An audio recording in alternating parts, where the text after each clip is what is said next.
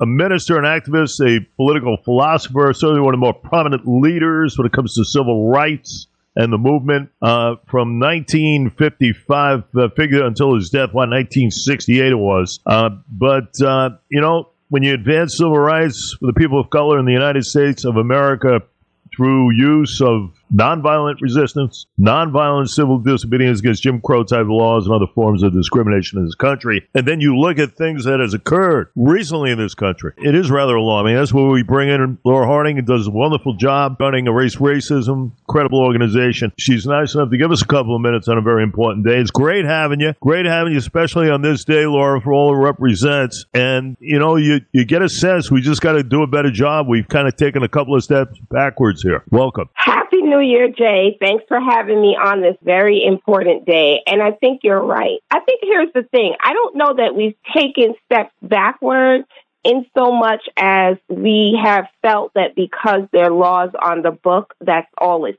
takes. And instead, what we know is that we also have to change people. And laws on the books and strategies will trump culture. I mean, culture will trump strategies and laws on the book um, every time. So, you know, as you were li- playing um, the I Have a Dream speech earlier this morning, I was watching the interview that Dr. King did with uh, NBC in 1967, where he talked about segregation in housing, segregation in education, and as you know, an inequity in housing and education. As you know, that is the work of Erase Racism. And our report, our uh, affordable and inclusive housing tool show that these things still exist today despite the laws on the book. And primarily because, you know, we have a culture that still finds ways to justify the fact that we should be treated separately and different because we may look different or even have different cultures. And so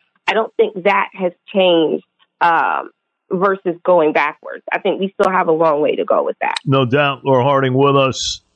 Definitely a proper way of putting it. You know, I did a lot of reading on this yesterday.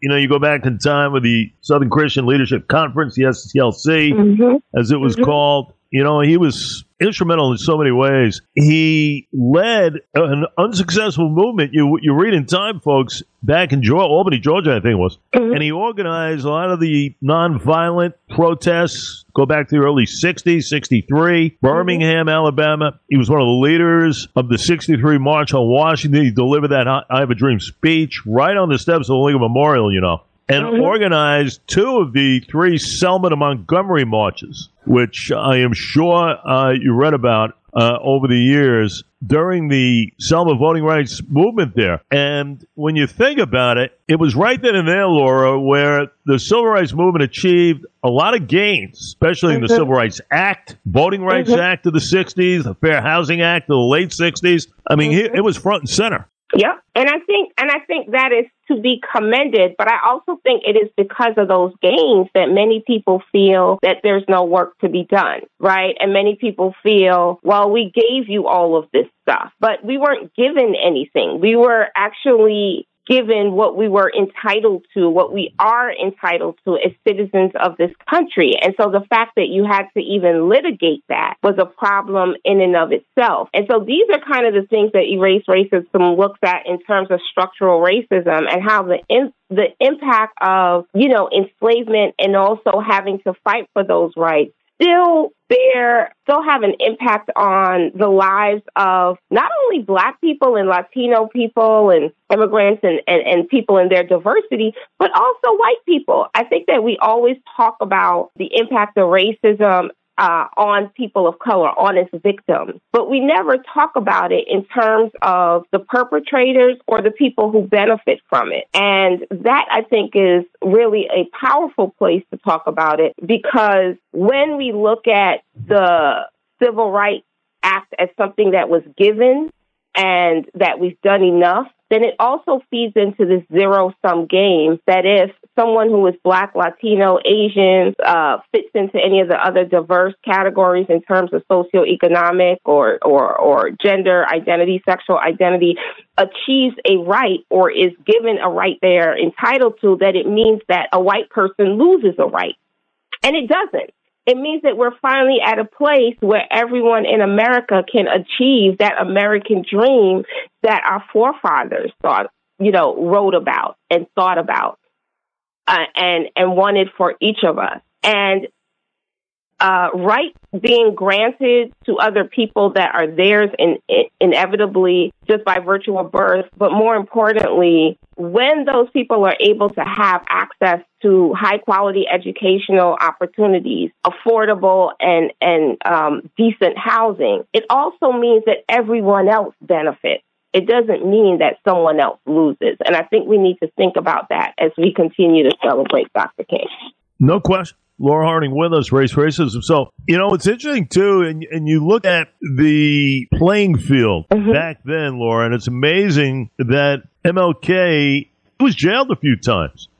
Mm-hmm. You know, you look at the FBI and its director then, J. Edgar Hoover, considered him a radical, uh, kind of made him uh, an object of, uh, you know, a lot of intelligence that was put into play uh, yeah. from the early 60s going forward. Yeah, I know agents investigated him for possible communist ties, yep. spied on him, you know, as far as personal life, secretly recorded him. Yep. Even, even I didn't realize this. The FBI actually mailed King, you know, one of these threatening letters from an anonymous source, that type of thing, uh, which he interpreted as attempt as an attempt to make him commit suicide. You talk about painting a guy in such a negative way for all that he tried to stand for the vision that he uh, that he had, and mm-hmm. it couldn't be interpreted properly by some of the authorities at hand here. And it's just amazing how they try to kind of alter the course. Try to at least. Yeah, well, I always laugh, right? Because today I'm on the telephone with you. Um, we're having celebrations all over the place. Later today, I'll be at Hofstra for their MLK Day, talking about how do we achieve the dream. However, MLK at his time was con- was considered a revolutionary. He was considered uh, an enemy of the state because he was literally asking America to change its culture and the way it saw black people and, and, and other people, you know, if you think about his Beyond Vietnam speech. So I, I think it's interesting now how we're also in some ways seeking to sanitize a lot of what he stood for.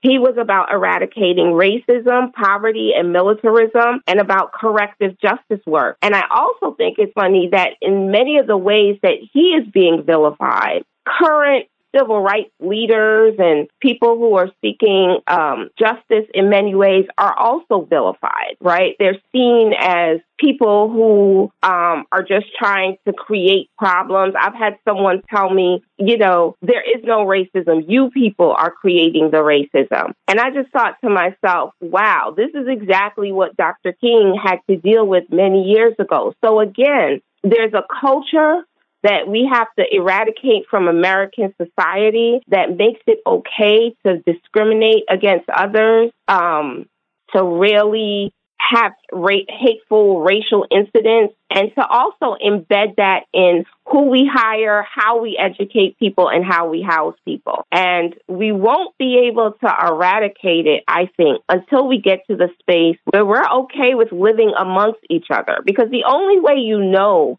someone is to be around them all the time, right? And so having a cultural event where you taste our food is great, but it doesn't really allow you to know a person and to fi- really find out that they have the same dreams and ideas and wants that you have and that they want to contribute to their society, that they want to be able to have a great family and a beautiful home and a family sustaining career. Those are things that irrespective of race, gender, sexual identity, you know, physical and, and, and cognitive ability, people want.